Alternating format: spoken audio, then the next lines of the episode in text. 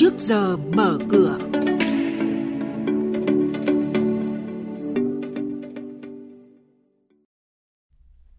Thưa quý vị và các bạn, chương mục trước giờ mở cửa ngày hôm nay sẽ có những nội dung đáng chú ý sau đây. Nửa đầu năm 2022, thanh toán qua di động đã tăng hơn 98%. Thu phúc thu hút vốn FDI của Việt Nam đạt hơn 15 tỷ đô la Mỹ trong vòng 7 tháng qua. Nguồn cung nhà ở tiếp tục khan hiếm trong vài năm tới.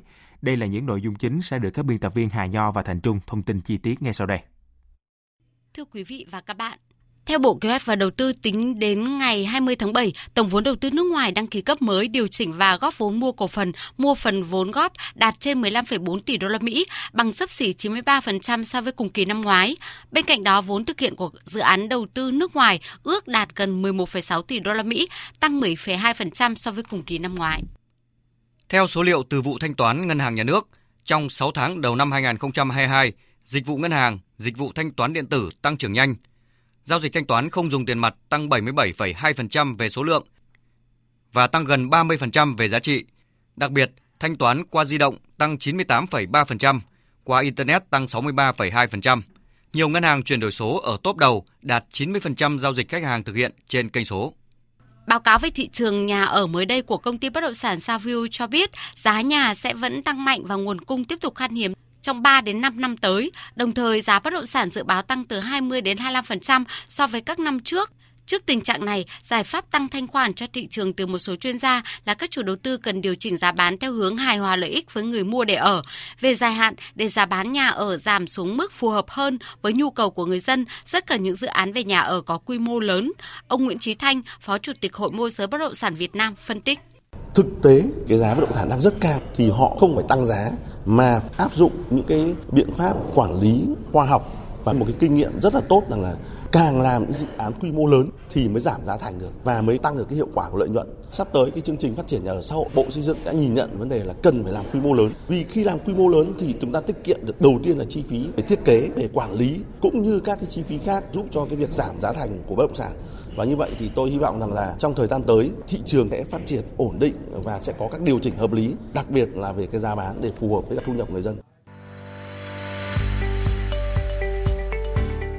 Vị và các bạn đang nghe chuyên mục Trước giờ mở cửa. Thông tin kinh tế vĩ mô, diễn biến thị trường chứng khoán, hoạt động doanh nghiệp niêm yết.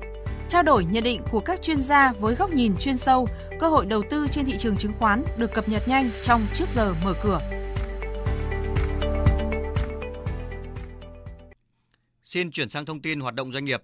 Theo báo cáo tài chính hợp nhất quý 2 năm 2022, Tổng công ty cổ phần bia rượu nước giải khát Sài Gòn, mã SAB ghi nhận lợi nhuận sau thuế tăng 67% so với cùng kỳ, lên gần 1.800 tỷ đồng.